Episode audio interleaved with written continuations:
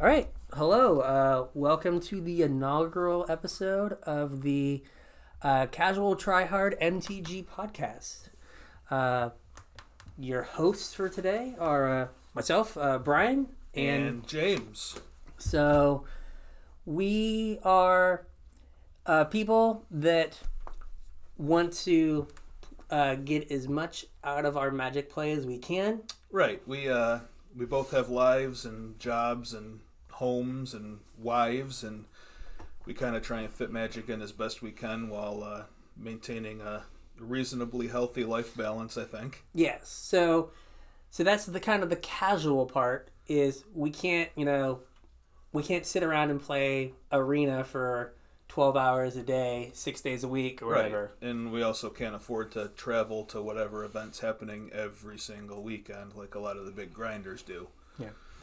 But when we do play, we are going to try hard. We're going to try to, you know, be competitive and get uh, as much as we can out of each turn in each game Right. and make sure that we're, you know, trying to win. We're going to try hard. Yeah, we're uh, I guess mainly looking for uh, how to get the most out of our time, how to take whatever we do to the next level, while kind of still doing our own thing. Yeah. So we we know there's a lot of podcasts out there and we kind of see ourselves as fitting in that that gap. So there's a lot of podcasts focused on getting people kind of at our level, Right. which we kind of see ourselves as like we go to local PPTQs. Yep. You know, occasionally we win one and go to RPTQ like Mr. James over here. Woohoo! Um, so there's a lot of po- uh, podcasts focused on getting us to like the Pro Tour or GP top eights, Right. but there's kind of a hole. Yeah, but a lot of the podcasts focus on the grinders, and like it's that's great if you have time to do that. But there's not a whole lot of info out there about how to go from F and M level to whatever come mythic qualifiers, I believe, or what's coming Yeah. next. And that's kind of where we hope to fill in some of the blanks. Yeah, to get you to the point where you are like are confident from going from your F and M to a Magic Fest Yeah. or an F and M to a PPTQ, and you feel confident that you know the rules and you know. Yeah, ignore ignore the uh, ignore the noises in the background. that that's a wife leaving the house. So you know, wives and lives. Uh, so we're trying to get you from that F and M to that next step to Yeah. get to kind of where we are, and then hopefully don't forget about us. But then you can transition Right. to some of the other content as well. But we're Yeah. going to try to help you get there. Yeah. So this coming weekend is pre-release weekend for Ravnica Allegiances. It sure is. This is my favorite time to play Magic. It is a good time to play. It our local store does six to seven pre-releases, Yep.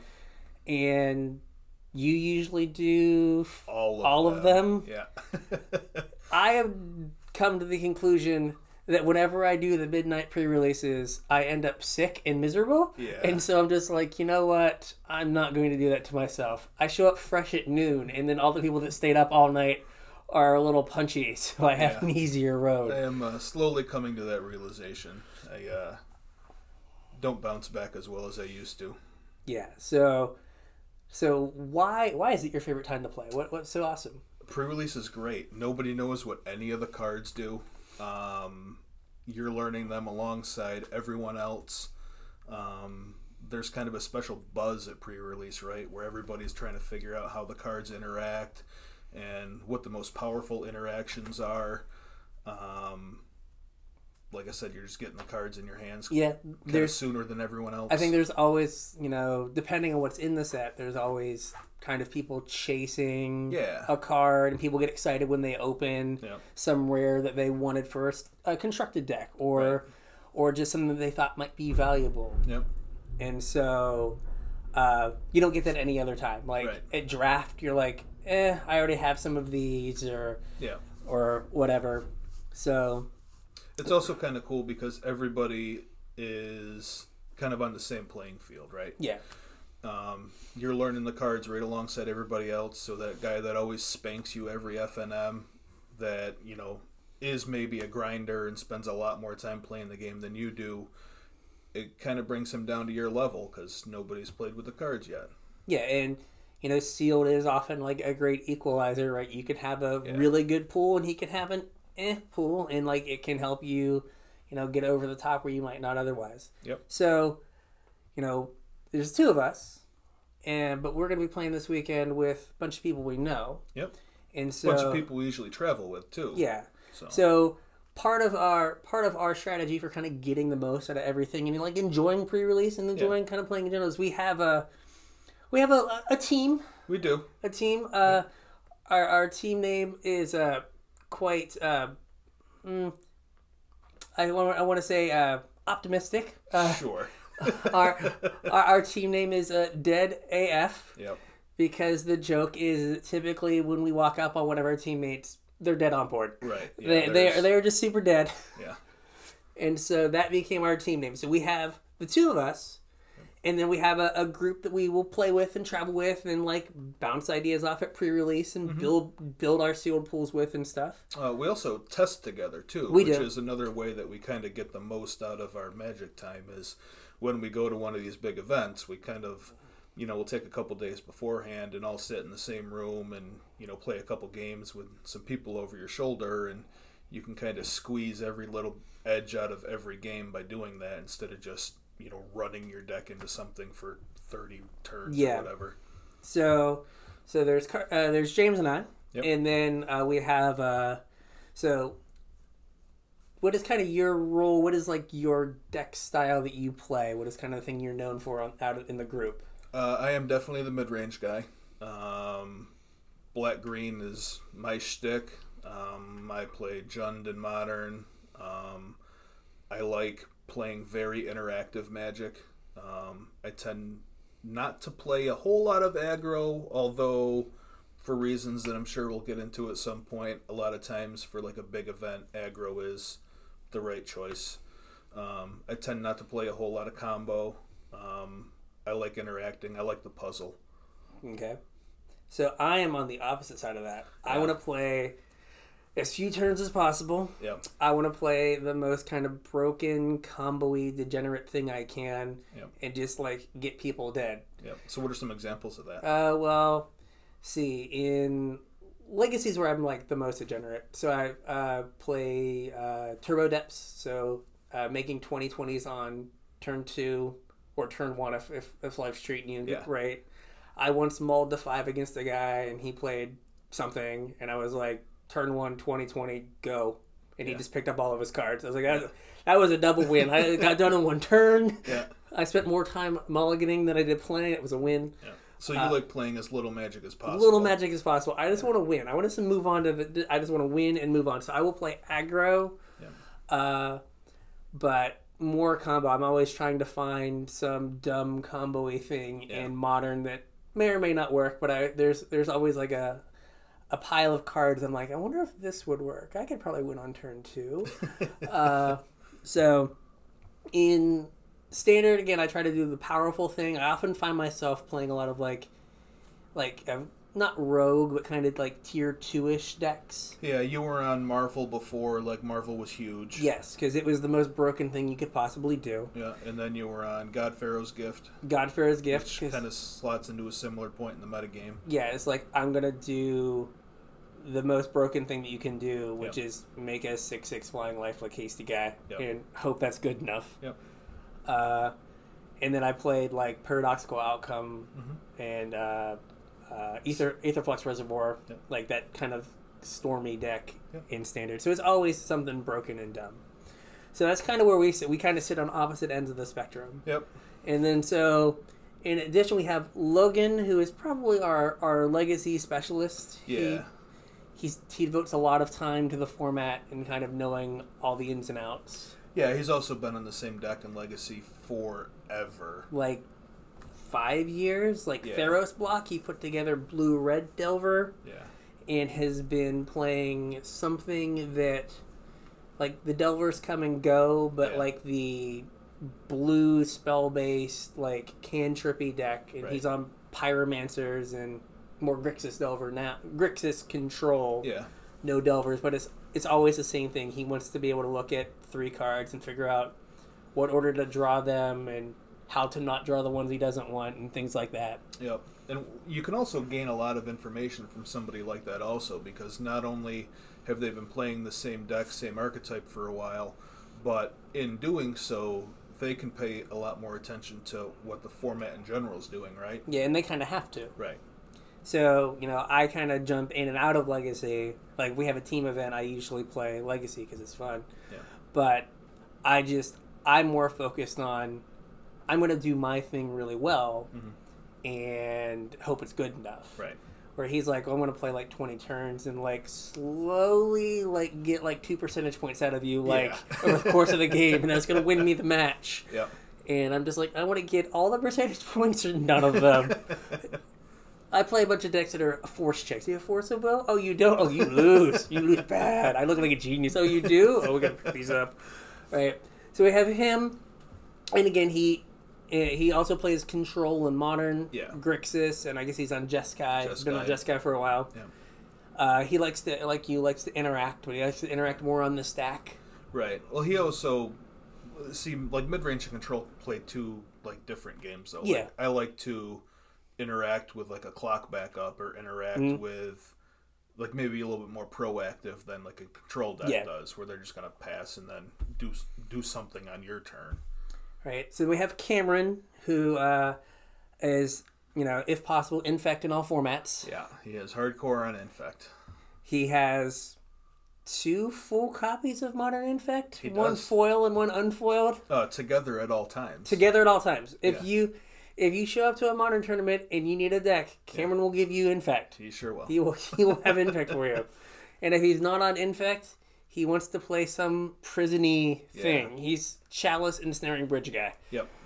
Uh, and in standard, he kind of plays a little bit everything. Aggro. He's he is his spirit animal is Goblin Rabblemaster. Yeah, he definitely likes uh, likes the red decks. He's Yeah. been uh, pretty hard on Siege Gang Commander this standard. I Yeah, the, the every big red deck. Yeah, every list he's played has had Siege Gang in it. Um, he also likes dragons. I mean, he was on Grixis Dragons. He played Grixis Dragons too. for a little bit, uh, but he's he he's your he's your uh, creature combo Yeah. like kill you out of nowhere guy. Yep. Uh, we have Bowman, who I uh, uh, or I guess uh, sorry James. James. yeah. Yeah, now he's gonna get stalked. Sorry, uh, sorry if you, if you get murdered, it's my bad. Yeah. Uh, so, uh, first of all, I'd be remiss if I did not mention that he, uh, in addition to being a good Magic player And a friend of ours. and a friend of ours, of course, he is uh, he is a I would say world class. He'll argue with me. He's a world class speed runner. He holds uh, he has held or holds world records in Portal speed runs. I think he holds the world record in Portal two uh, solo co-op where he plays both Portal characters at the same time in Portal two simultaneously, simultaneously as one person. as one person, one person like two keyboards or something. So I'd be remiss if I didn't mention uh, you can follow him on Twitch at twitch.tv slash Azorae, Yep. A Z O R A E. So you can go over there and see what he's up to. Yep. Uh, so when he's not playing video games fast, um, he plays Magic. He is a uh, kind of a control player again. yeah, he likes to interact. Um, he plays some mid range stuff too, though. He kind of plays everything. He plays Yeah. combo. He's played been playing a little KCI, Yeah. uh, but he also like uh, is on hashtag free twin or Yeah. whatever. Yeah. Uh, he he wants uh, Splinter Twin to come back. He plays Miracles, both top and topless versions. uh, he keeps his shirt on at all times, which is good Yeah. uh, for topless Miracles. But but he's he plays Miracles and uh, uh, Standard has been playing a lot of Jeskai Control. I Uh, think he played Golgari a bunch too. Golgari too. I guess he again he's kind of all over the place. Kind of whatever he thinks is best at the time. Kind of steers clear of aggro though, right? Doesn't Yeah, I don't think he really does play a lot of aggro. No, Yeah. he's not gonna like mountain goblin guide you in modern at any point. Right. I don't think that's the thing. I don't think he's ever owned a Goblin Guide. No, no. Next up is Nick. Yep. Nick is our uh, resident limited expert, right? Yeah, I think so. Plays almost exclusively limited, and usually tries to force blue black. Recently, yeah, blue, blue, black in all formats. I guess it was uh, guilds was great because blue black was good. Yeah. But he will play blue black. Our store owner once said, "You have to be good." I look at your decks and I don't know how any of them ever win a game, but you always win. Yeah. So He uh, he kind of dabbles in like standard and modern a little bit, but not Not- not much. serious. like standard again, control mage Yep. likes Yep. likes to play. Uh, Yeah, he was on approach last standard. Yes, played a lot of approach. Yep. Uh, oh, we would be remiss. Logan Logan is also pretty good at limited. That's That- true. That is that is Yeah. Logan. Logan is pretty good at limited, so we'd be remiss if we didn't uh, mention that. Yep. He'd be like, "I don't just play Legacy."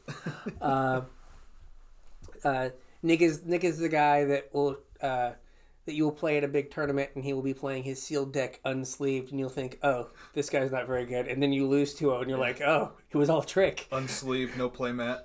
Nothing. Just just going in there, just like, hey, it's like 1996, and I'm in like a hallway. Like, let's go. Yep. Um, we got Christos. Christos, I guess, is our young gun.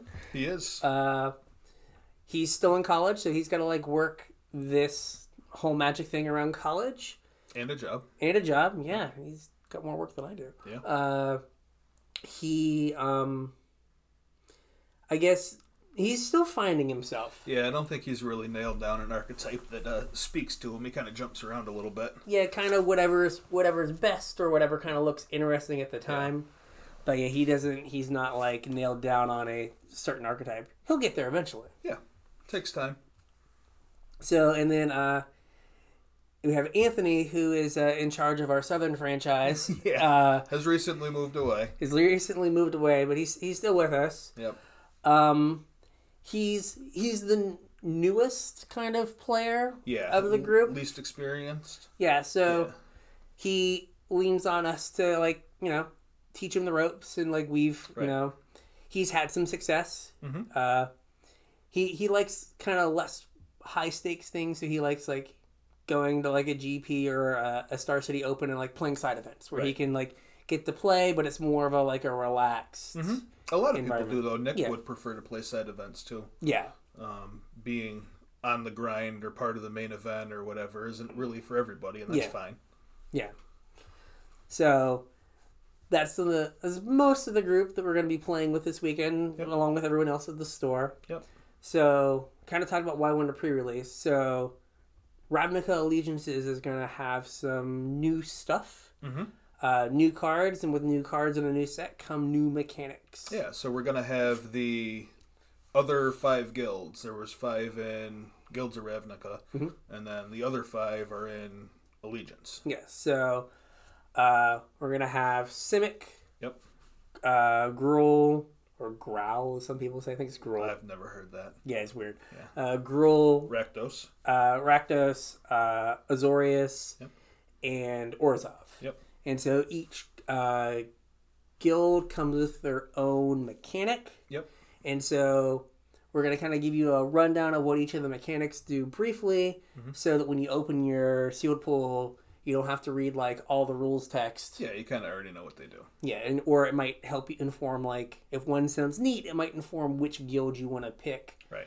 uh, for Oh, your should we talk about that real quick before we Oh. jump into the mechanics? There's Yeah. a pre-release kits. Yeah. So when you go out to pre-release, you're gonna have, uh, you're gonna be able to pick a guild for your pre-release kit. So you get your six packs, six packs in quotes, and uh, I you can't hear the quotes. yeah, they can't hear the quotes, but you get six. That's why I said in quotes. Yeah. That's why, and you get six. Um, you get your six packs, and they're, and they're uh, the the sealed pack comes with a a guild affiliation. And so, what does that guild Yeah. affiliation tell uh, give us? So when you open your kit, you're gonna get a die.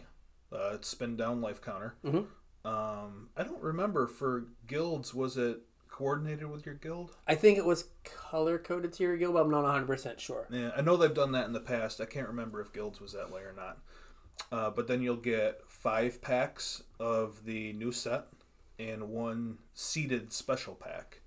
And inside that pack is going to be a promo rare or mythic from the guild that you chose. And also uh, uncommons, commons that fit into whatever guild you chose. So if you choose Rakdos, you're going to get a Rakdos rare uh, Rakdos uncommons, Rakdos commons to help you build a Rakdos deck. Um, it kind of helps people to. Pre release isn't supposed to be super competitive, right? Mhm. It's supposed to be about having fun, learning the cards, playing with your buddies. Um, if you're a diehard Dimir mage and you end up with a sealed pool that is decidedly Golgari, you're not going to have the most fun, right? Yeah. Because you were really hoping to build a sweet Dimir deck. So the seeded pack kind of helps you, helps steer you towards a color combination. Yeah. So, so when you go, you know, hopefully the mechanics we talk about in each uh, guild, maybe you'll again you'll think one is neat, and you'll be like, I want to build a Simic Mhm. Uh, deck because I think the Simic mechanic sounds interesting. Right. So the Simic mechanic uh, is adapt. Mm-hmm. So adapt is an ability a creature has, and it's some mana cost followed by a number. Yep. And so that number is the is the number of counters you put on that creature when you pay it the mana cost. So if it's adapt two blue green, it's, it's like adapt three two blue green, Mhm. right? So if you pay the two blue green, you get three plus one plus one counters on that creature. Uh, but only if the creature does not already have counters on it. Yeah, so you can't just like keep like pushing the button to make Right. a giant guy. Yeah. You have to. You can only push the button once. Right. Uh, so that lets you get uh, crazy big creatures. Uh, well, not necessarily always crazy big, but it lets you kind of yeah, it lets you kind of not really cheat on mana, but put you ahead of the curve a little bit. and it lets you use your mana later on in the game. Yeah. Where a lot of limited games, right, you'll get to turn eight and you'll draw your two drop, Mhm. and you play your two, you play a two mana spell, and you have six mana left over. Yeah, and then your opponent plays a seven mana spell, and your two mana spell is looking pretty weak. But with adapt, you have you'll have a place to put your mana to make a smaller creature bigger or Yeah. like on par with that larger creature. And what Simic does is they have all these plus one plus one counters. They use them in some way. Yeah, uh, there's cards that will grant creatures that have counters on them a bonus. So there's one that gives flying. Yep. Uh, there's one that gives trample, right? Yes, there's the rare that gives Yep. a trample. Um, there's uh, the same rare that gives trample also has uh, when it comes into play. If you have a creature with a plus one plus one counter, you get to draw a card. Yep. And then there's a an un, I think it's an uncommon frog lizard or Frog something lizard, yeah. that when it comes into play, you can take the plus one plus one counters from other creatures and give them to that. Yep. creature So you can have a, a big monster, Yep. and then it would let you reuse your adaptability Right. because they got their counters pulled off of them. Mhm. And there's some things that do stuff when you give them a counter. There's a there's a rare growth chamber guardian Yep. that if you somehow got two in your sealed pool, Yeah. if you put a counter on it, you get to go in your deck and find another growth chamber guardian. Yep. Which doesn't sound super good for limited, but for constructed it might be good. I'm we might talk about that later. about that yes. So that's adapt. So what is the Gruul mechanic? Uh, so the Gruul mechanic is riot, um, and basically what riot does is when you resolve the spell, um, as it's entering the battlefield, you get a choice to make. You get to pick whether the creature enters with haste or with a plus one plus one counter. Um, it's on a whole bunch of different creatures. Um, I think there's an enchantment that gives everything you play riot. Um, Riot's kind of cool because its bonus is twofold, right? So when you play, you're on the play, you're um, attacking your opponent, you're on the aggressive. Um, the haste is going to be more beneficial than the plus one plus one counter is. On the flip side of that, i if you're on the draw or if you've fallen behind a little bit, maybe like you don't have any good attacks and you're not going to use haste, um, but obviously making your creature larger is a benefit. Um, so it kind of plays well from both ends, um, which Which is you play both ways. yeah, it's kind of unique for like that monster style Yeah. deck. And uh, so a thing to note, it's not a trigger. It's not like when the creature comes into play, a trigger goes on the stack. So if you Right. play a three three, and you're with Riot, your opponent never has a chance to use a three damage spell to Right. kill it if you pick plus one plus one counter. Right. Right, it just comes in with the plus one plus one counter. So it, Mm-hmm. as soon as it's on the battlefield and it can be targeted, it has four toughness. Right. So if you think your if your opponent played a three damage spell in game one, maybe you want to and they have the mana up, maybe you want to put the counter on it because then they can't use their their removal spell on it. Yep. So that's something to consider. There's no spot where you can where you can get got Right. in that way. Similar, there's no way you can get them as well. Right. Riot also stacks. It- that's what I was just gonna say. Okay. So what does that mean? Uh, so there are, like I mentioned earlier, there are cards that will grant riot to a creature. So if you resolve a creature that already has riot and have somehow granted it riot, it basically has double riot, and you get two choices to make. Um, you don't have to pick the same one, same choice for each one. Uh, you can choose to give it haste and a counter, or you could choose to give it two counters, or you could choose to give a double haste. But I don't know why That- you do that. That that that is the wrong choice. Yeah, There, there you, you only have two choices again. yeah, Plus one, plus one counter twice. Yeah. Haste and plus one, plus one counter. yeah. Making it extra fast, I don't think does anything. No, this isn't the uh, rocket powered turbo slug. No, no. So, so that's Gruul, and again, uh, it can be aggressive or defensive, but it Yep. it does the the guild itself slants more aggressive. Yeah, it's uh, definitely big stompy stuff. Uh, lots of creature combat. Um, Most of the removal is going to be damage based. Um, Yeah. Um, we have uh, the Orzhov mechanic, which is addendum. Which, no, Not Orzhov. Oh my gosh, Azorius. there you go. There we go.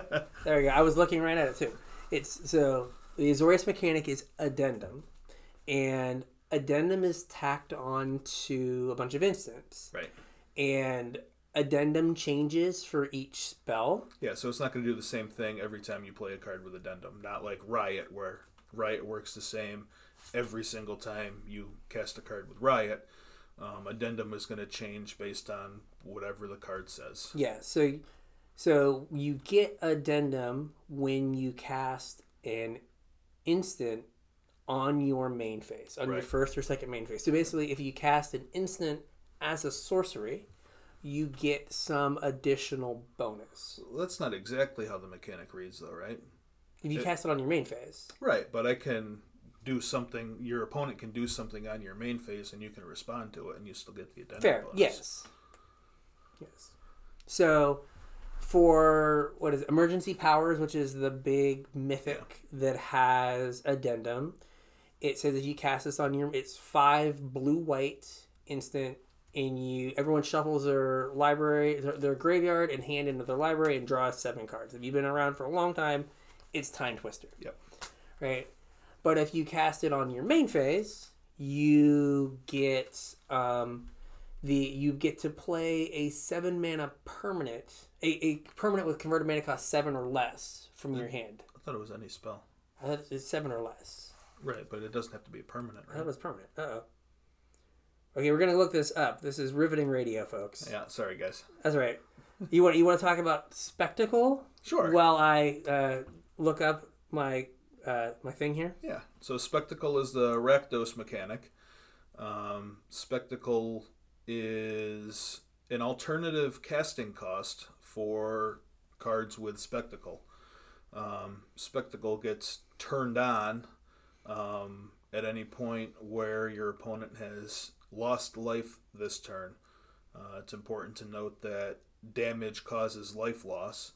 Um, so anytime that uh, you damage your opponent, that triggers spectacle. Also, um, life loss is a lot of times a drawback where, um, like on the shock lands, you can pay two life to have them enter play untapped. Um, that is also life loss, although they're probably not going to be doing that on your turn. It's kind of important to note that spectacle goes both ways. Um, sometimes the spells are less expensive for spectacle. Uh, sometimes they are more expensive but grant an additional effect also. So the new lightning bolt, I forget what it's called. Skewer the critics. Yeah, is uh, two and a red normally. Sorcery, deal three damage to any target. I think is it sorcery or instant? I don't remember. Anyway, I thought it was sorcery. Um, spectacle costs for just one red, so it gets a lot cheaper, a lot better um, if you can turn on spectacle. Um, whereas I'm trying to think now, what's the uh, the one that gets more expensive? The gold card. there. Well, there's the rare Rix Maadi Reveler Oh yeah, yeah, yeah. that is one and a red for a two-two. When it comes into play, you get to discard a card and then draw a card. You get to rummage. But if you pay it spectacle cost, which is two red black, you when it comes into play, you discard your hand and then draw three cards. Yep. So you get a lot bigger effect uh, for paying more mana, obviously, when spectacle is turned on. Uh, so let's see here. We're we're looking up cards here. Uh, oh, you're right. Skewer the Critics is a sorcery. You win this round. Uh, Did you win the other round? I did win the other round. Is Alright. if you cast a spell during your main phase, you may put a permanent card with converted mana cost seven or less from your hand on the battlefield, Okay. which is a good thing because I really don't want people playing this and then casting Nexus of Fate Oh yeah, yeah. because that, would be, awful. miserable. Yeah. I'm assuming that happened in testing once, and they were like, "Oh no, Nope. can't do Yeah. this. can't ever do this." So, um, yeah. So that so there we go. We fixed it. Yeah. So addendum, instance on your main phase give you something extra. Yep. Spectacle deal them damage. Yep. Either get something cheaper Or or, something bonus. extra. Yep. Right. And then the last one is the Orzhov mechanic. There you go. We got There it we right go. We this figured it out. And that's afterlife. And afterlife uh, is again it's afterlife followed by a number, Mhm. and that number is when that creature dies, you get that number's worth of one one flying black white spirit tokens. Yep. So if you have a creature with afterlife one, when it dies, you get a one one flying spirit Yep. this leads to uh, is this is going to make the Orzhov uh, uh, guild really grindy. So games are going to take a long time, and because you're going to get a lot of tokens that are going to allow them to allow you to block multiple times, and It also kind of lends itself to a self-sacrifice deck, right? Mm-hmm. if that comes together in Yeah. in sealed. Yeah. Um, so dies is a very specific word. It means it goes from the battlefield to the graveyard. Right. So if it gets exiled, then afterlife will not trigger. Yeah, so there's a, a spell that's one black black give all creatures neg two neg two and exile them if they die. Yeah. If that gets cast against you and all your afterlife guys die, they gone Right. and you get no spirits. Right. They just go to the shadow realm and they don't they don't get you don't get a spirit. Their Cease soul is gone. exist. Right. So that is a different. Uh, so that is something to look out for. So a spell that says this is exiled Yep. you're not going to get your afterlife. So again, if you're playing someone who has a bunch of afterlife cards and you have uh, the the one in the red deal two damage, exile the, the creature if it was dealt if it die if it would die this turn, exile it instead. You might want to bring that in Yep. because that's going to make sure you get rid of that that t- the creature and the token that would come with it. Yep. There's also the new uh, flaying tendrils, right? That was the one black Yeah. black, yeah. Uh, which we should probably learn our card names. We're gonna get there. yeah. Uh, we haven't Sorry. we haven't done, we haven't done pre-release yet. We haven't like actually played with the cards, so we don't know yet. I mean, also this kind of leads back into the fact that we're trying to do all of this in and amongst our normal lives. So Yeah. Whereas some of the other podcasts may have a whole bunch of time to spend memorizing card names. Looking at card names, yeah, We're gonna do that while we're playing pre-release this weekend. yeah. So, um, uh, so those are your your four your five, um, your five mechanics. So adapt, pay mana, make your creature bigger. Yep. Uh, That's kind of a tempo mechanic, right? to some degree. Yeah. It lets you use your mana that you wouldn't otherwise get Right. to use. Uh, you have Riot, which is either haste or plus one plus one counter, Right. and you can pick offense or defense, kind of. Yep. Right. Uh, addendum, get a bonus if you cast an instant on your uh, on your uh, turn On your main phase. on your main phase. Sorry. Spectacle, which is deal them damage, get a bonus. Yep. And then afterlife, which is when your guys when your creatures die, you get one one spirits. Yep. So that's kind of you know this set's kind of what we're what we're doing. Mhm. But there are some things that you can do kind of in every sealed pool. Every time you play a sealed, everyone kind of has their own process. Yep. But they all they all kind of share certain features. Yeah. So, what are you doing when you um when you first like open your six packs? Like what are you doing? So normally what I do is I separate my sealed pool by color. That's the first thing I do is separate it out by color. Um, take all the lands out, take all the artifacts out, all the gold cards out, and make my little piles. Then I will go through each color and see like what cards are drawing me into those color colors. Whether it's really good removal or a bomb that's going to end the game um, something that's going to draw me into those colors. And then once I have found, you know, which colors I think I'm the strongest in, then I'll look at like my gold cards and see if they match up, or vice versa. If I have, you know, a gold card that's going to win the game, um, I'll kind of look to those colors a little bit harder than I will some of the other colors that aren't supported as well. Uh, same thing goes for mana fixing. If you have uh, some really good dual lands for a specific color combination and not for another one. Uh, that can kind of um, form your opinion as to which which guild you're going to go with. Um, not always the case, but mana has to be good in order for you to cast your spells. It's Yeah. hard to cast your spells if you don't have mana for them. Yeah. So Um, my process is similar. Yeah. I lay out the colors, and I kind of in each color kind of make like three piles of. Mm-hmm. It's kind of like things I want to play.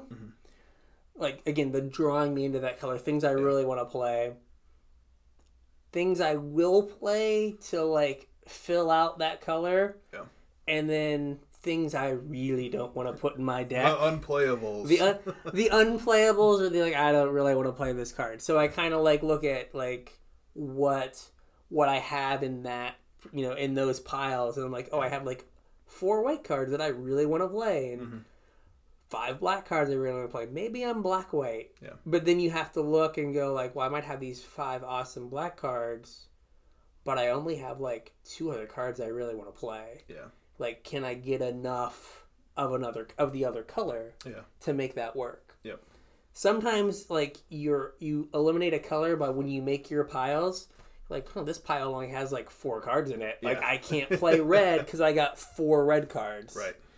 So like yeah, I might have a red bomb, but then you're like I don't have enough red cards to play this card. Yep. And you're kind of stuck. Yeah. So you kind of lay everything out, and then you still you still need a curve, right? I know it's not draft, but you still need to have like a decent curve. Oh, absolutely. curve, right? I've won a bunch of games without any bombs just by having a decent curve. Um, it's almost as important as having bombs as filling your curve out. Now, just because it's important doesn't mean it's always going to happen, though. Yeah. Because you are stuck with whatever you open. Sometimes you don't open any three drops, and then you cry a little bit inside. Um, so the first thing you do is you know pick your preliminary colors whatever you know is drawing you in or you know whatever you really want to play and then you kind of work on your curve from there um, if everything you want to play in those two colors is six drops you kind of have to make a choice there because if you're playing nothing but six drops you're gonna get run over you'll get run over by a two-two that your Yeah. opponent plays on turn two that you just don't interact with. right Right. Now, most sealed decks are more mid-rangey. Like it's Yeah. hard to have a sealed pool that is like that you get to build an aggro deck out of because you Yeah. don't typically have the kind of the critical mass of Right. two and three drops. yeah or So- one drops Yeah, but everything kind of shifts. You're you're more to the mid range. So in a lot of formats, you want to look at things that give you card advantage, yep or creatures that have draw a card stapled on them, Mm-hmm. or have some sort of ability when they come into play that kind of give you multiple. Yeah, like if a creature Things. would come into play and fight something. Like Yes. that's what you're talking about? Mhm. Or like Ravenous Chupacabra, Right. where it came in and just straight killed Killed something. So those kind of cards go up in value because they're they're kind of two cards in one, Mhm. or you know, a lot of times draw spells. Yeah.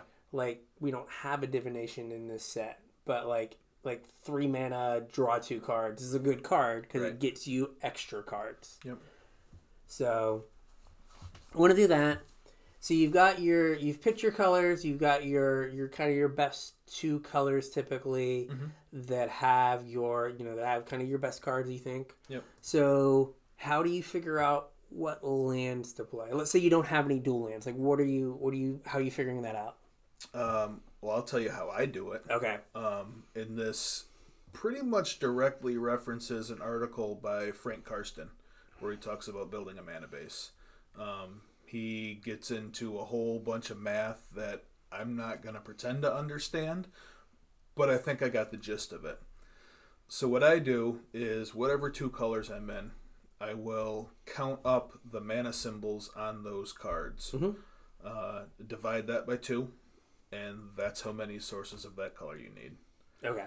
So if I'm playing Rakdos and I've got, you know, a pretty solid black and red deck, if I count up all of the little black pips and come up with 22, half of that's 11, I need 11 black sources.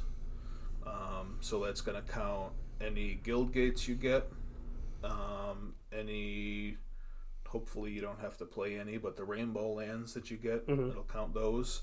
And then obviously your basic lands and then I do that for.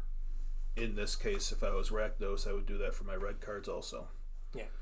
Um, to build on that just a little bit, um, if you are a deck that has an aggro slant, you kind of need to pick a color for your curve considerations.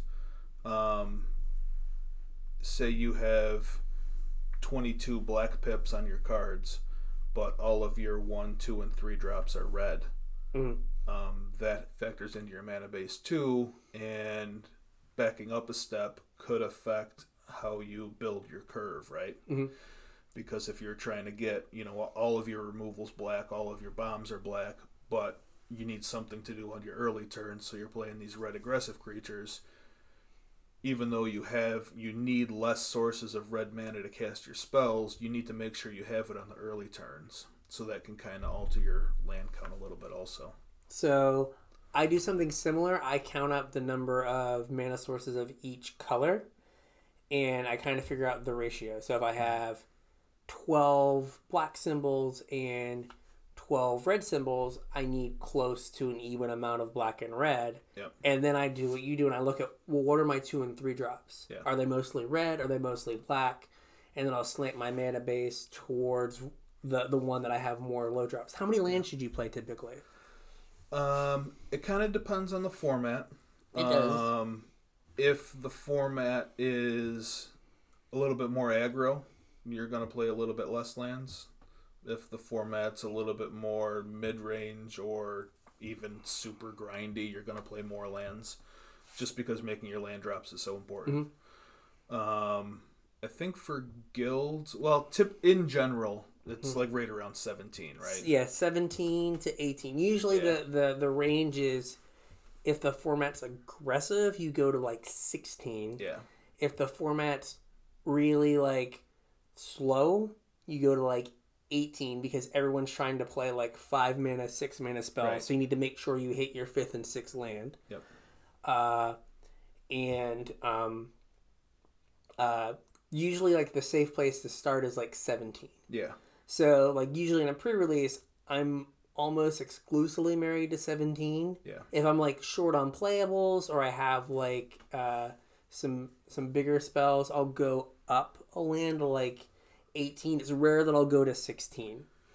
Well, uh, I mean, on the flip side of that, though, if your curve stops at four, you probably don't need 17 lands. Sure, sure, but it's rare that you're like, Right. Because in Sealed, you end up playing the whatever black big dumb ground creature that costs six, Right. or whatever. Colossal Dreadmaw. Yeah, your your six mana six six trampler in green, Yeah. or your like four four your six mana four four flyer in blue or whatever, like Yeah. or five mana. You just end up playing those. Yeah. So I usually start at 17. Uh, you will, I will. I've told people in the past that have played cards that would go in my like not playable pile Mm-hmm. that you're allowed to play as many basic lands as you want. this is true. If you're like, I think this card is not very good, don't play it. Just play another land because then you get to cast your good card. Right.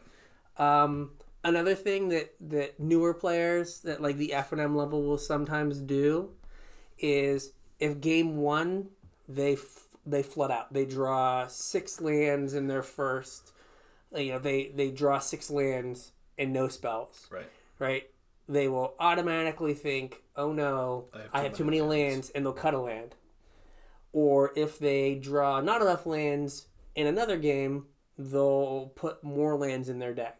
Yep. And that's not how math and probability work. Right. So you build your mana base and you you can tweak it a little bit. Maybe you're Sure. like, "Oh, I needed more red because I never have red on turn 2. Maybe I needed to have a mountain instead of a swamp." So But- that's what you do though, is you cut a swamp And you put in a mountain. Right. You don't just add a mountain, Right. right? Cuz then you've just added more lands to your deck and you haven't really accomplished as much. Right. So, right, you make your decision of this is, you know, a 17 land deck, and just because you had, you know, one or two games where you do too many lands, don't just think like, oh, I must this must be a 16 land deck. Well, it's kind of an interesting point also because it's important to know why you're playing the number of lands you're playing Mhm. because when you play limited, each time you play, you're building a new deck. You're never going to get a sample size large enough Yeah. to determine the proper ratios, right? Yeah. So if you're running if you're running really well and you win a bunch, maybe you play 10 to 15 games with your deck. Yeah, Right? That's not enough to be like, "Oh, I actually know how many lands I should play." right. right 17 to 18 is that 16 17 18 range is kind of the rule of thumb Yeah, that's a sweet spot. It's where most decks fall into. but you're not going to know for sure so just because you had like an unlucky game yeah, doesn't mean you just throw out everything you did and like well i must have done this wrong right.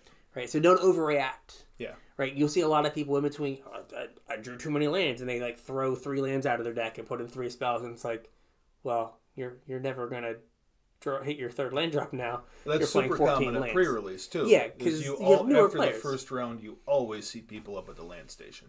Yeah, because they're they're trying to fix what they messed up, Yep. and they didn't mess anything up. It's just math is mean. Yep. Right. So, um, a kind of an old kind, uh, it's heuristic or uh, like mnemonic is is bread. Yep. Right. And this is how a lot of people build their seals pools. And this goes back to the piles we were talking about. Things Yeah. that pull us into our colors and things that that we, we want to play. So, So- what is bread? Bread kind of ranks, for lack of a better term, the the sorts of cards you're going to open. So bread is bombs, removal, evasion, aggro, duds. That's what bread stands for. Like we were kind of talking about when we were laying out our hypothetical sealed decks that we're going to open this weekend.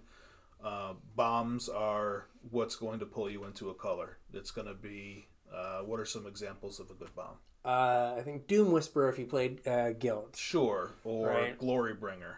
Uh, what's one from this set? Uh, Hydroid Krasis. The, Absolutely. The blue green X spell that draws you half X cards and Yeah.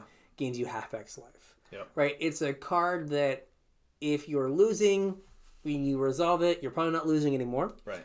And if you're winning and you resolve it, the game probably just ends. Yep. And if you're even, you're ahead. Right. right? It's a card that just, no matter how the game's going, it's the card that every time you draw a card, you're like, I really hope it's this, Yep. right? So those those are your bombs, things that just kind of blow your opponent out. That Yep. like the game is, you know, you're trying to get the game the game till you get to draw yours, Right. right? And so when you play like a slower deck, you stand a better chance of drawing your bomb, Yep. because you're gonna play more turns. If you play ten turns versus playing twenty turns, Yeah. you have, you know, more chances in those 20 turns to draw your bomb and win the game. Yep. Right? So sometimes you're just like, I need to stay alive so I can draw my bomb. Then I get to win the game. Yep. Right? So And that, that kind of leads into the next category, which is removal. Um, basically any removal, but definitely good removal over bad removal. So what's good removal? What constitutes good removal? Uh, lava coil. Lava coil. is So fantastic removal. so good removal is ideally cheap Yes. and it's unconditional. So things that just say kill a creature. Yeah. Black always has a common kill a creature. Yep. Now, depending on the set, that spell costs four, five, or six mana. I think Yep. the one in this set costs six mana. I think it's five and a so five and a black. But it just says kill a creature. So if your opponent resolves a bomb, you can just kill it. Yep. Right?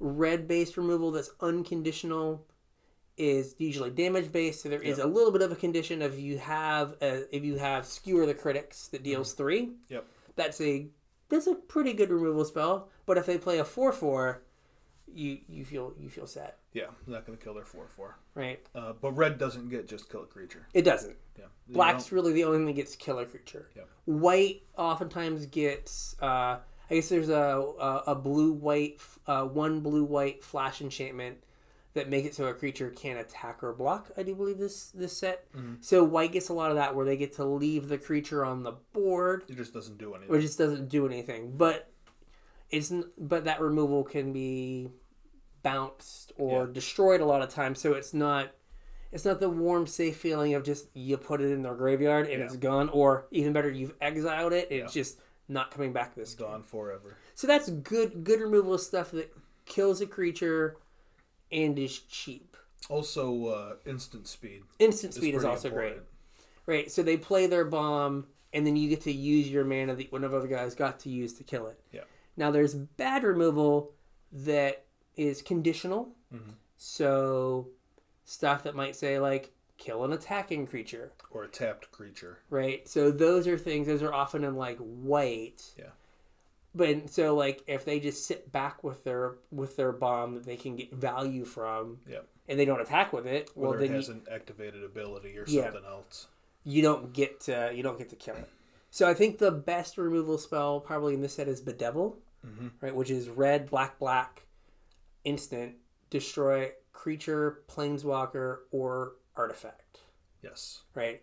So that is that is the best removal spell. And then you have you have uh, Mortify also. Right? Mort- Mortify as well. You get one black, white, instant, destroy a creature or uh, en- Enchantment. Enchantment, and that's an uncommon. Yep. Where bedevils are rare. So those are like your really good removal spells. Now the six mana black removal spell that's just kill a creature is okay, but like if they paid four mana for their good creature, Yeah. it like it kind of hurts that you have to wait maybe two more turns or three more turns to hit your six land to kill it. How much value have they gotten out of that creature in those Yeah. couple turns? Like how how many creatures of of yours have they eaten, or how many attacks have they stopped? So the higher the mana cost, kind of the worse it is. But in sealed, you almost play everything that lets you deal with a creature. Yep. So almost every removal spell that gets opened will get played. Yep. Okay. So then we have evasion. So that's like flying, Menace, Menace. Trample. trample, um, un, if it says unblockable. Yep. So just ways to get in damage. A lot of times sealed games, you get these like clogged boards where like Yeah. there's a five creatures on the ground on each side and, no one can attack. anything. and the first person that draws a three three flyer. Yep. Now the game is about the game changes to now you have to kill this three three flyer because you're at twelve, and if you don't draw an answer to this, Yep. you you lose. Also, uh, Afterlife kind of gives your guys pseudo evasion, right? Yeah, because when they die, Yeah. right, you you could be in situations where you say, okay, this board's kind of a mess. If I just attack with all my guys, if they block, I get a bunch of flyers, and I won't die next turn. Right. And now I can kill them with all the flyers I get because they have to block. Yep. So like that can kind of change how how those board stalls go. Yep. But being able to fly is always super powerful Yep. in in limited, right? So aggro. So what are we what are we talking about this in terms of like sealed? Um, that's probably going to be your early curve fillers. Uh, Your two and three drops. yeah, your two and three drops. They're just kind of there to get you to the late game. Yeah. Um, they don't really serve much of a purpose other than to bridge the gap. Yeah, they're not great late draws just because they're they're not nearly as big as you know your five and six drops. Yep.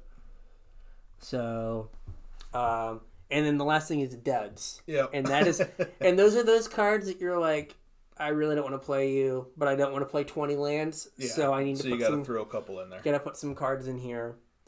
So, uh, so that's kind of the the basic like sealed building philosophy. Play your bombs, play your removal, Yep.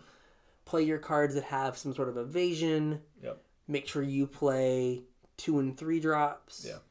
And begrudgingly play the cards that are stinkers, just Yeah, so you so you have cards. Make you a legal deck. Yes. So, Ravnica uh, Allegiance, like Guilds of Ravnica, kind of has some special, some something special about it, in that every pack comes with a guild gate. Yeah, so instead of the basic land, you get a dual land, which helps immensely when you're trying to play color pairs. Yes. So what it lets you, one of the things you can do that kind of changes the normal sealed building, is when you kind of look at your piles, you also need to kind of look at your dual lands Right. and figure out what your lands are going to let you play. Yep.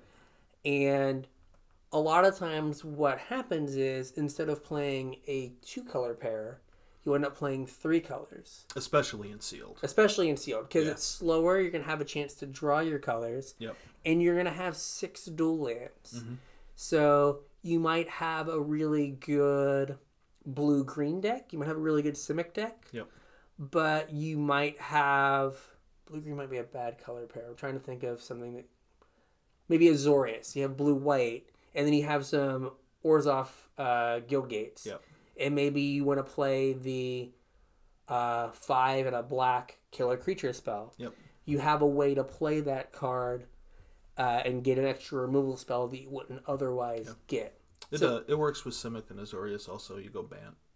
Oh, you get the white. Blue overlaps, yeah. Yeah, I was thinking of I was thinking the black removal spell in particular. Oh, gotcha. Uh, but you get um, so a lot of times the cards that have one off color Yep. From your guild go up in value because if your guild gates let you play them, then you get to you get a, a more powerful card. Yeah. So you're talking like the gold cards, right? The gold the gold cards are just any like powerful card that has one single Yeah. mana symbol. So let's say again you're or you're Azorius and you have a Mortify. Mhm. Uh, you play that.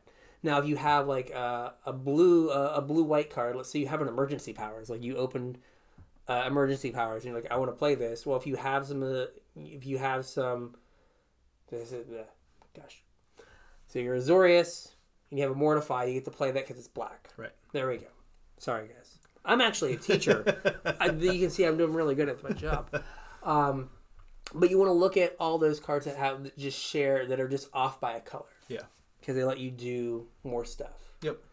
So, and if your lands let you play them, you should try to play all of them if possible. It's a pretty good uh, time to talk about the split cards too, right? Because they kind of fall into that same theory where they kind of slot into a couple different decks, especially with the split cards. Yeah, the ones that are the the hybrid mana symbol. So Right. that by hybrid we mean instead of being blue or white, you can pay blue or white. So the the single pip is actually split in half, Right. and you can pay either blue or white to pay for it. So Yep. there's warrant and something, I don't know all I- of I the don't know. names. but there's uh, there's a a blue white split card that the one side is hybrid blue white blue white. So you have so you can play it in a deck that only has blue mana and no white mana. Or a deck that only has white mana and no blue mana. So it gives you more flexibility. So if you're playing Mardu, right, and you want to play the white white side, Yep. you can if your lands let you. Yep. Don't go too nuts, Yeah. right? If your lands let you. So that's something you can do. Um, so you always like one thing is you want to say like what your lands let you play. Mhm. So I think in guilds I played three colors in every single seal. I played four in one. Yeah. I was just like, oh, this is a good removal spell. My lands let me play it. I'll figure it out. Yep. And you just kind of do that. Yep. Which is not something you can get to do in like a normal set. Yeah. Because you don't have as much fixing. Like in M19, you couldn't do that. Yeah, you played two colors. Yeah. And you hoped it worked out. Yep. Right. Uh, so what is what is what is our what is our best guild or what guild should we we pick and kind of what is our what is our thought process? Um, it's kind of a tough question because I know what guilds I'm excited about, but they're not necessarily the best guilds for sealed. So what are, what guilds are you excited about? Um, I am super excited about Simic for constructed. Okay. Um, I'm excited about the new Mystic Snake. Yes. I really like the Growth Chamber Guardian. Um, I like the Druid that Incubation turns Druid? into a Black Lotus. Um, but I have reservations about Simic in sealed. Um, you don't have a whole lot of removal. Um, if you fall behind on tempo, you don't have a lot of ways to catch up. Um, so I don't know that it's the guild that I'm going to pick this weekend. So what do you think you're gonna pick? Uh, probably Gruul. Okay. Just Um, attack some people. Yeah, just turn my stuff sideways. Um, I normally want to be a little bit more aggro for pre-release weekend, um, Mhm. and I think the aggro guild is Rakdos, but I'm not sure how easy it's going to be to turn on Spectacle, or if the payoff is worth it. Yeah, some of the cards are super powerful, but like they're more the the rare Yeah, and the a lot of the other cards like there's not a huge payoff Yeah. for for like you have to put in a decent amount of work for spectacle and the Yeah. payoff is not because sometimes you have to make a bad attack yeah. to turn it on Yeah. and it's not not worth it Yeah. um, Whereas Gruul, on the other hand, if you staple haste or a bigger butt onto any creature, it's always better. yes yes it's it's just rawly powerful Yep. um What are you excited about? So, I think that I I might pick Orzhov Yeah. just because in is a little magic I want to play in constructed. I like to play these long, grindy, Yeah. sealed games because a lot of times I, I I think I do a good job of making decisions. Yeah. In in in sealed and draft, and so the longer the game goes on and the more decisions I get to make, I think I get a little bit out of it. Well, they also like Orzhov has a really good backup plan of all of your guys fly when they die. Yeah. So you get to play this this long game where you get to, you know, you're incentivized if your opponent attacks you with a three three Yeah. to throw a two two and a one one in front of it because you're gonna get two one one flyers out of it and eat their guy. Yeah. So you're up a card. Yeah.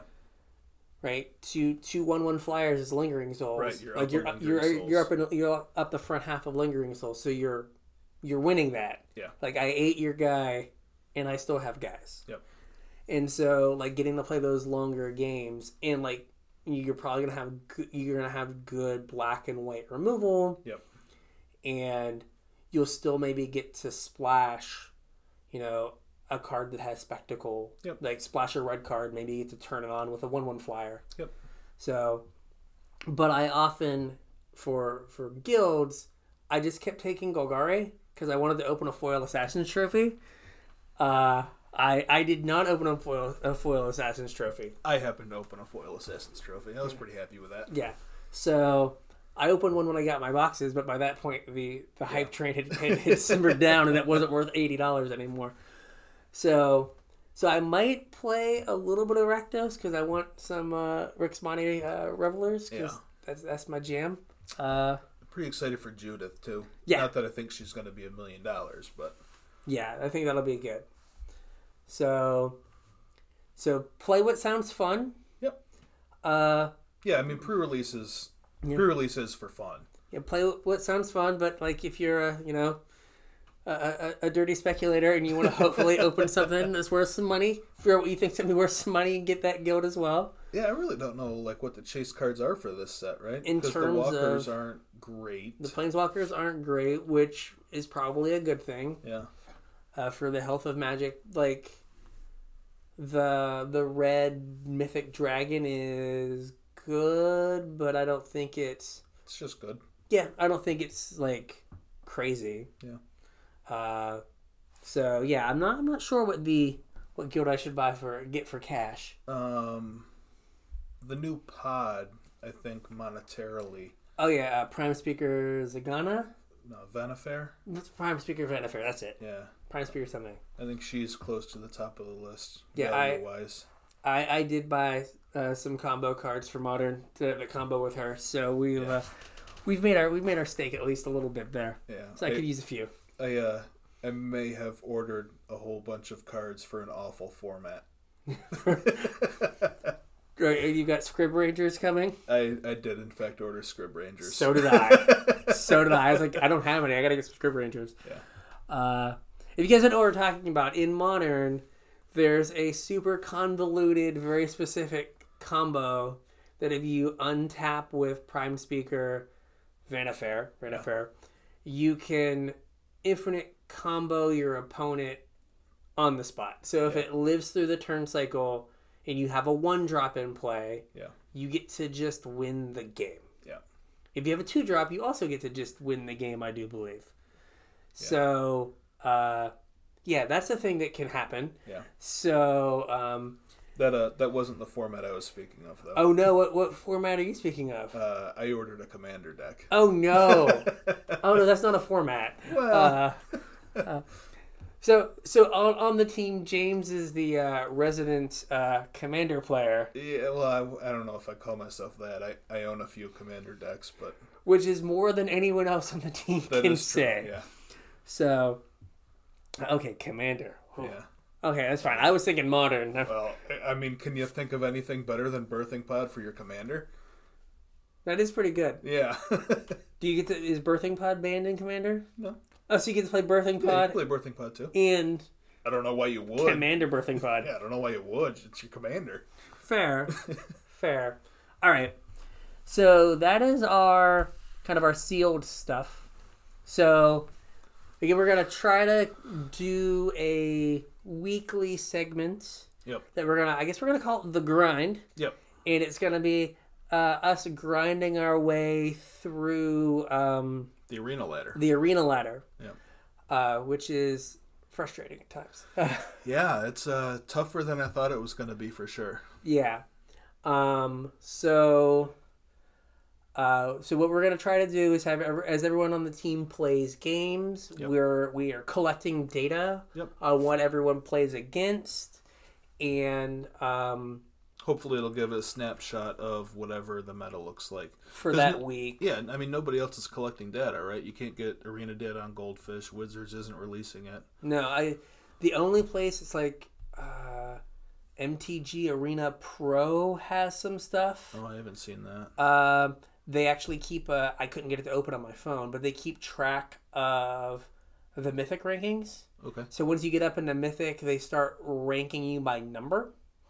And so, like when someone see plays against a Mythic player that has a number by, by their name, they mm-hmm. like go update the leaderboard. Okay. So the update the leaderboard's kind of updated, and it has some tools that let you build decks based on your collection. I didn't like log in or like Yeah. see how it actually worked, but that's the only place I've seen with any like any kind of data. Yeah.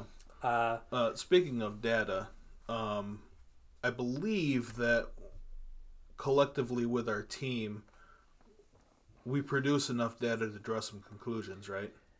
yeah, I mean it's hard. We I think uh, I think this week I haven't crunched all the numbers, but I think we probably had a hundred to two hundred games in the best of one ladder. Um, the week before we had like two fifty. Yeah. So, you know, there are hundreds of thousands of games played a week. We're taking a Right. we're taking a small like we're on the East Coast. Yeah. This is what time we're awake sample size, Yep. but it does kind of reflect a lot of what we read about kind of what the what the meta game looks like. Yeah, and also like our individual um, data kind of corresponds to what the team as a whole sees Yeah. also. Yeah, and there's no one that's like just I'm only playing Golgari this week. yeah. It's Yeah. it looks it looks reasonable. So uh, for this last week, I was I was in Diamond. We did it. Uh, not quite came came close to getting Diamond too. Uh, I'm super streaky. I'll go like seven one and then like three and five and just like undo everything I did Yeah. on the seven one. It's like oh this was awful. I found that happening to me quite a bit also. and I don't and it's the the winning always happens when I first sit down. I don't know if I just like go on autopilot yeah. uh, after like 10 games and then just like lose the ability to like actually make reasonable decisions.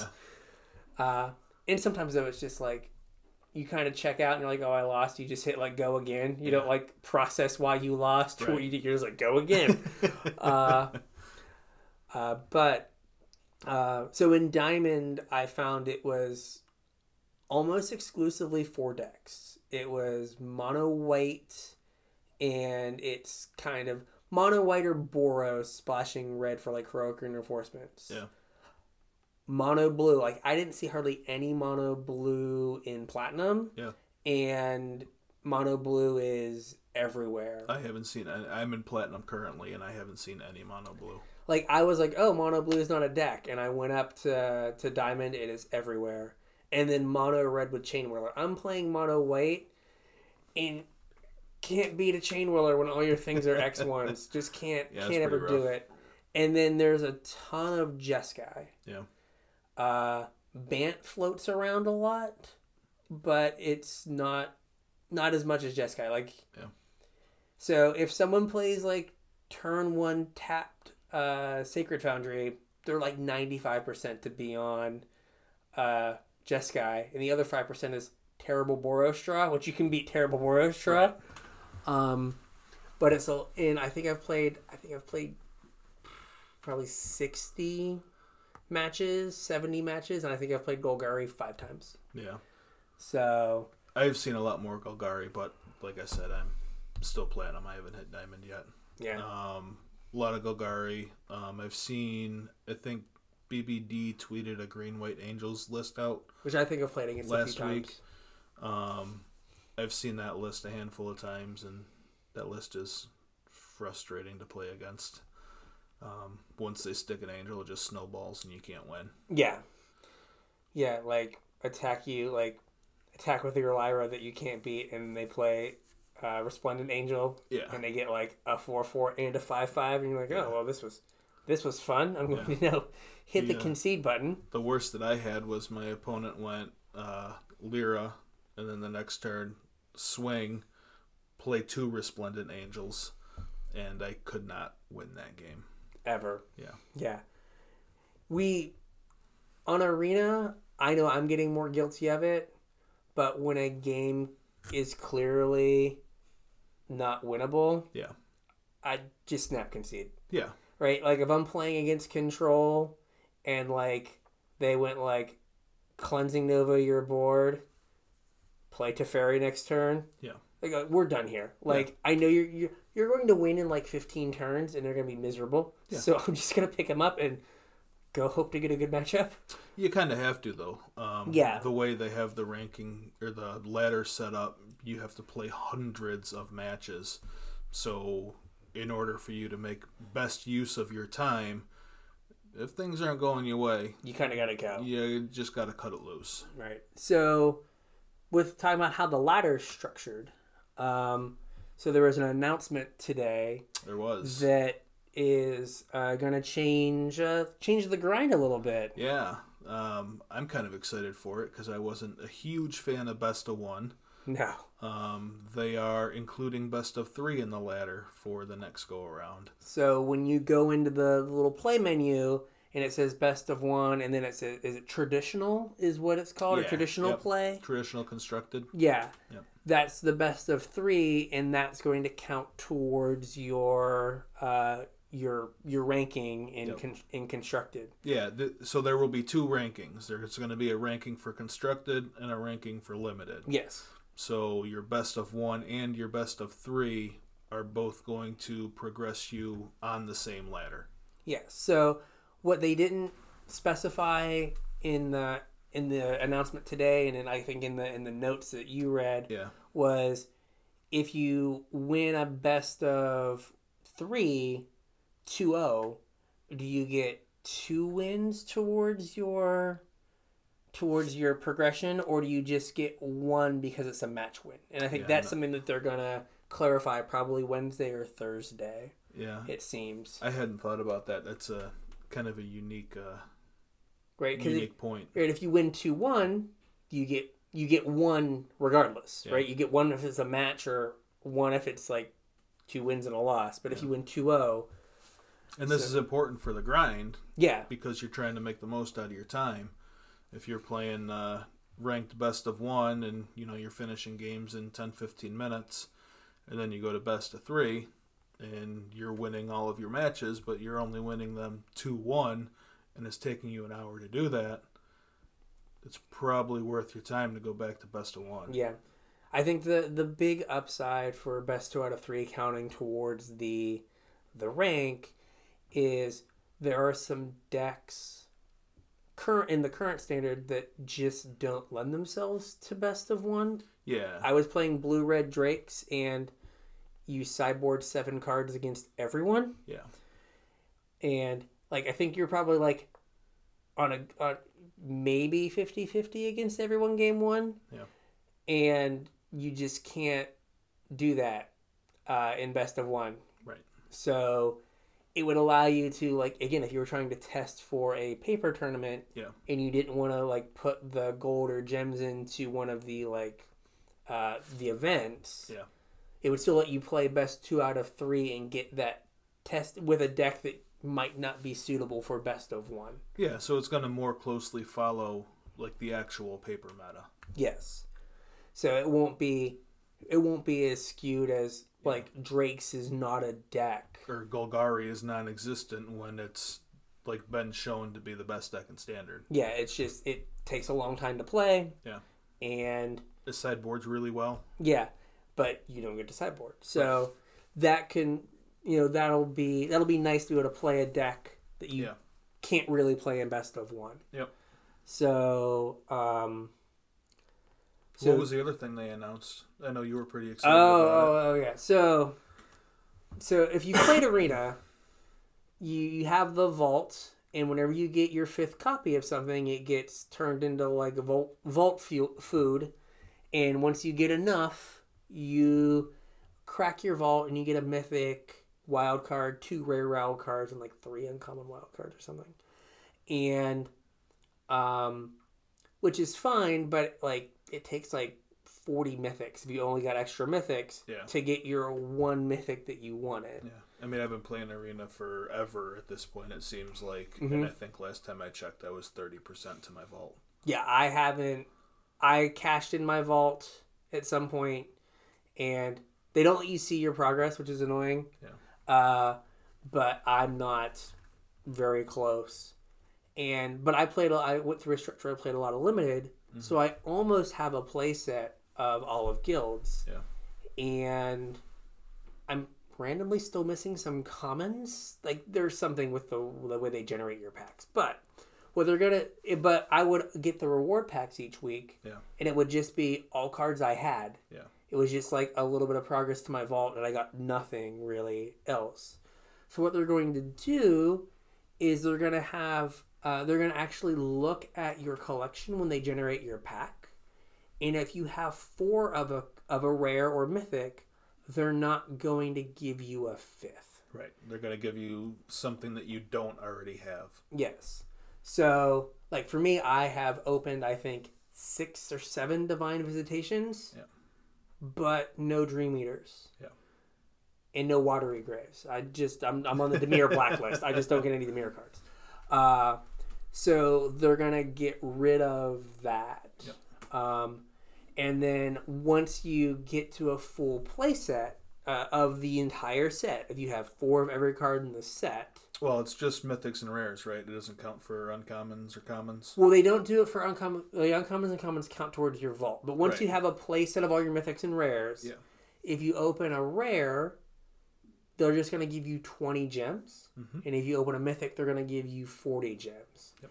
So it's going to make opening packs better because like I know for me personally, it was a feel bad Yeah. when you you know get your 15 wins for the week. If you're feeling good on Sunday, you get your 15 wins, and you open your packs and like your rare never is like the card back. It's just always like here's another drowned secrets. Yeah. And you're like, oh, yay. That's like 0.1% towards my vault. Woohoo! Woo! So this will hopefully alleviate some of that feel bad. Yep. And for limited players, um, the the pr- the fifth card protection doesn't count for the pack for the for the draft for when you're drafting, but it will all those cards that are past your your fourth will get turned into gems Yep. when you uh, like after after your draft. So it'll let you keep drafting because there's a lot of people that draft all the time, Yeah. and they have a hundred a hundred reward packs Yeah. that they there's no reason for them to open. Right. They just do absolutely nothing. Yeah. So this at least, you know, if you have a full set and you have a hundred reward packs, that's, you know, two thousand gems if they're all rares. Yeah. Which at least maybe lets you get part of another draft. Yep. So you get a little something. You get a little give back. And what they're taking from us, if you will, is the individual card rewards. Yeah. The drop the like upgrade rates are gonna change. Yeah. So like when you would randomly get like a third card Yeah. at some percentage, that's going down a little bit. But I haven't done one of those in like three weeks Yeah, I don't. because I've just done best of ones. Uh, Which is a shame because I, I kind of like those events. yeah, they're no, they're they're good, but They're like better value. yeah, like what the, there's been people doing math like to like go infinite in the best of best two out of three events. You have to have like a fifty five percent game win percentage, Mhm. which is pretty doable, Yeah, it's reasonable. right? It's not you know you're not gonna like win the pro tour, Right. but you know fifty five percent is like this is not bad. Yep. So. So that is kind of where we're standing with with arena. So next week we're not going to have the the data.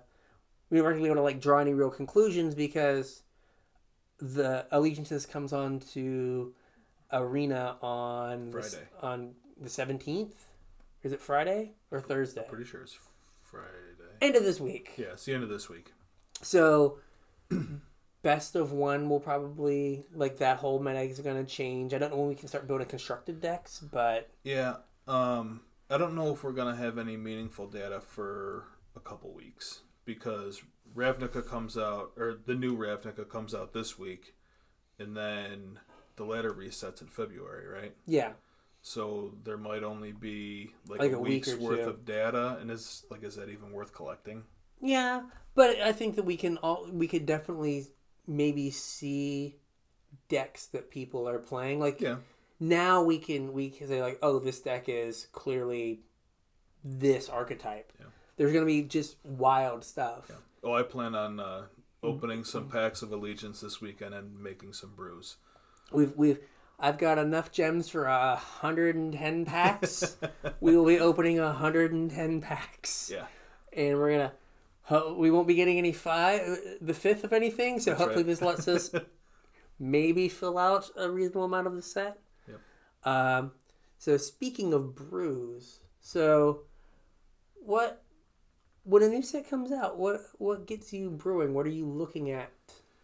Maybe not allegiance specific, but just like overall. In general, Yeah. Um, it depends when my next event is. Um, if for some reason my fellow teammates have roped me into uh, being the standard player for a week one team event, as has happened in the past, um, typically I like to play something aggro. Mhm. Um, historically, in an open meta like week one standard is, um, aggro decks will do better. Uh, just flat out. Um, Why? mainly because you're making your opponent answer. You're asking a question and making your opponent answer it. Can you answer this card? Um, and when your opponent doesn't know what cards to answer, they have a hard time building a reactive deck. So control's usually bad week one, Control usually is not great week one. and you also run into people that maybe think there's a super sweet interaction Right, that they want to take advantage of, right. but you get to run them over before they do their super sweet thing because they just don't. Maybe they don't have a good curve, or their mana's not quite worked out right. Yeah, see, like I like those decks. When I'm brewing a deck, I like to find a super cool interaction between a couple cards or a powerful engine and build a deck around it. That's kind of where the mid-range mage in me thrives. Um, but for week 1, you really can't do that because those decks take a lot of time and a lot of testing to get the correct cards in them whether it's just the correct numbers or correct mix of cards, they're never right week one. Mhm. Um, one of my favorite standard decks was Rally, Rally the Ancestors. Um, and that deck didn't even exist until took like three or four weeks, maybe longer. it was long. That deck wasn't a deck until like a month and a half from rotation. It just didn't even exist until then. and it won the like won the like the January Grand Prix of that year. So like Yeah. two weeks before Yeah. before rotation. Yep. So yeah, so a lot of times like the the first week is just aggro decks punishing people that are trying to do cool stuff that's just not good enough. Unfortunately. Which is sad because you want to Yeah. do cool stuff, but you know, turn one fanatical firebrand. Sometimes you can't. You don't have time to do cool stuff. sometimes you can't beat a Raging Goblin. yeah. So um, If I don't have a week one event, though, I like to do what I just described, where I find a really powerful interaction and build a deck to exploit it. Now, whether that actually goes somewhere is uh, kind of yet to be determined. Yeah. But so I know that you have a week two event, right? I do have an RPTQ week two. So the we've been in our and again this is something you can do with your friends. We've been kicking around deck ideas, Yep.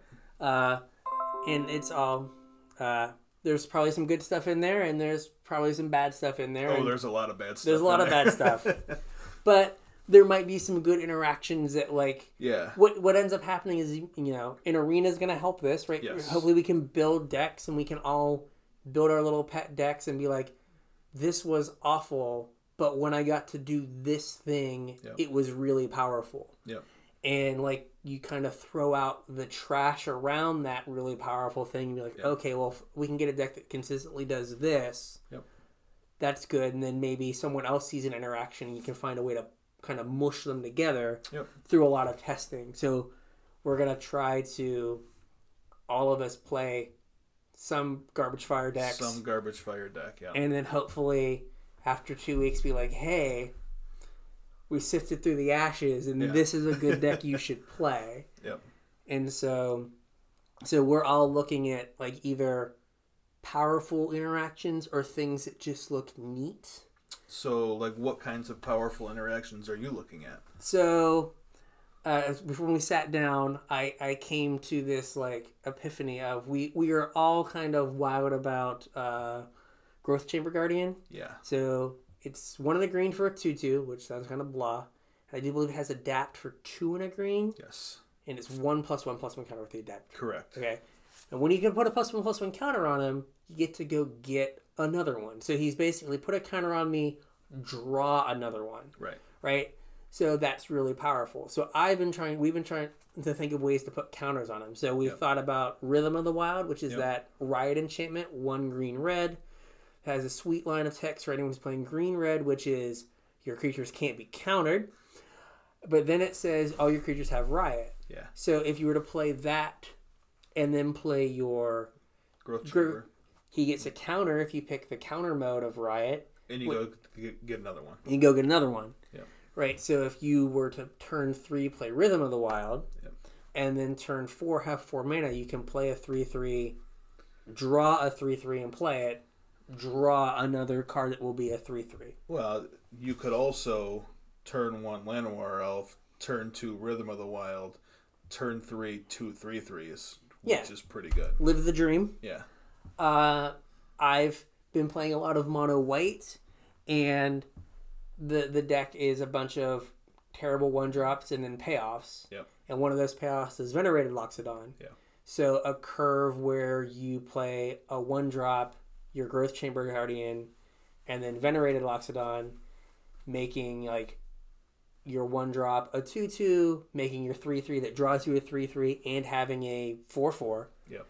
Is a pretty powerful start. So what was your uh, your dream hand? The, the, the dream the dream was uh, um, pelt uh, pelt collector. Yeah. So the one one that gets a plus one plus one counter when a creature with more toughness enters or leaves enters the battlefield or dies. right. So if you play him and then you play the two two, now he's a two two. Yep. Then you convoke with the Loxodon. You get the counter for convoking, Yep. and the Loxodon's bigger. Yep. So you end up with a four four that has trample that you paid one mana for Right. a three three that drew you another, Another 2 2 and a four four on turn three. Yep. This seems good. Yes. I could be wrong. I will probably it's like certainly worth exploring. I will probably get smashed, but so that and then I think the other thing we've all been trying to kick around is how to make Judith yeah, uh, I'm pretty Scourge excited. Diva good. Yeah, I'm pretty excited about Judith. So what does she do? Um, so she's uh one black red Okay, for a two two human, human shaman. I believe. human shaman, I do believe. Yeah. Um, she's a lord for all of your creatures, gives them all plus one, plus zero, and has a pretty sweet line of text following that that says whenever a creature, non token creature you control dies, you get to shoot something.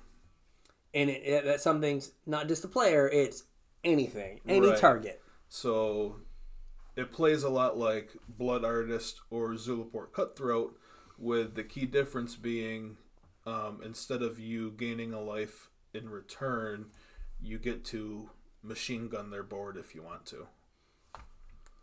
So, um, so that plays well with the some of the afterlife cards. Like you sack one of your your uh, your afterlife guys Yep. to deal a point of damage, And then Judith makes them bigger. and yeah, so your your flying token that you get is now a two one, Yeah.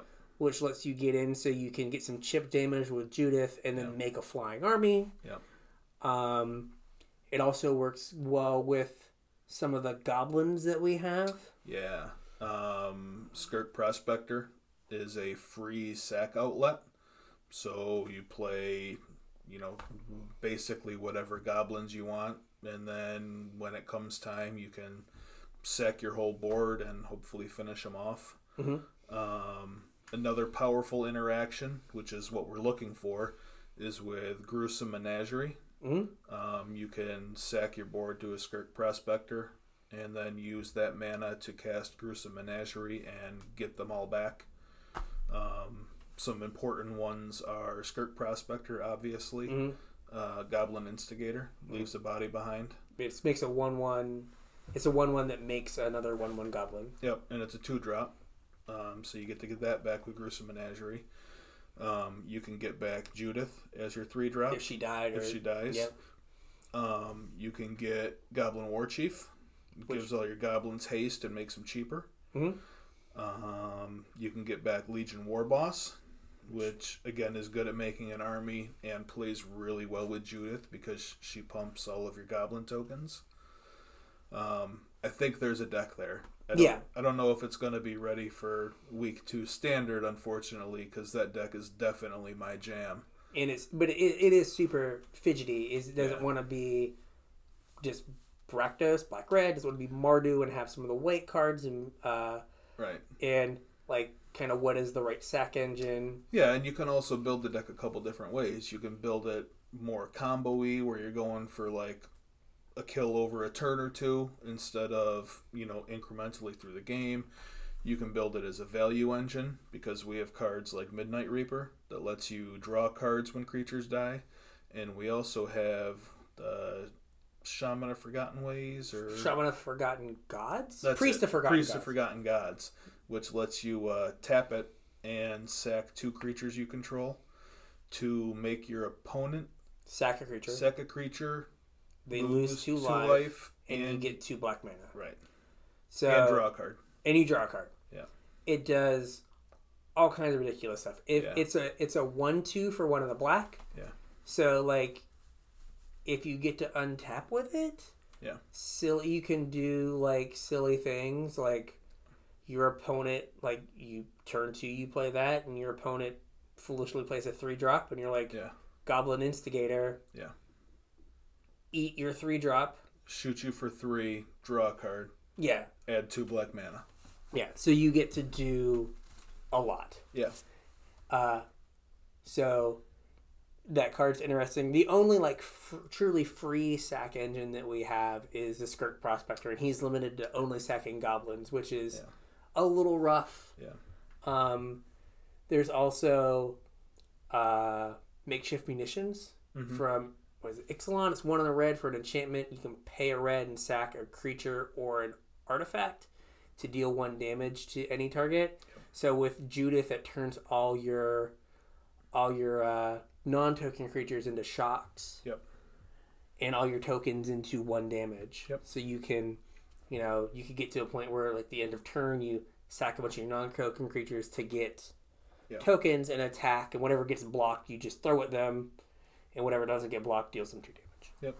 So we've got some interesting things we want to do. Uh, the, the our, our current team chat uh, team chat name is Let's Break Standard. That's right. So we've got we've, we've got to break standard in two weeks, so James can go to the pro tour. Yep. uh, that'd be nice, wouldn't it? It is in London too, I know. so that'd be pretty sweet. Yep. So Like We- my wife's always wanted to go to London. So. there you go. So that's the other thing, right? Like when when you when you have when you're a casual tryhard, you're like you got to sell it to the wife sometimes too. That's like, right. hey, I've got to go to this tournament because if I win, I have a chance to take you to London. yeah. Well, I'll get enough money to buy a plane ticket to go to London. And then she's like, Ooh, I'm in. Yeah. You should go do that. Thanks, honey. Let's not talk about the odds. Right. but thank you for your support. So we've been going for a long time. Christos will be very proud of how long we've gone. wow. Yeah. Uh, so we, we had the we had the timer hidden. So we should probably wrap it up because my wife was like, "You guys almost done?" She's got she's got dinner cooked. All right. So um, thank you for turning into the tuning in to the casual tryhards. Yep. Uh, I'm Brian, and I'm James. and we're gonna try to do this every week and get you uh, from FNM to your next PPTQ. Whatever it is. All right, man. Take it easy. Yep. See ya. Bye.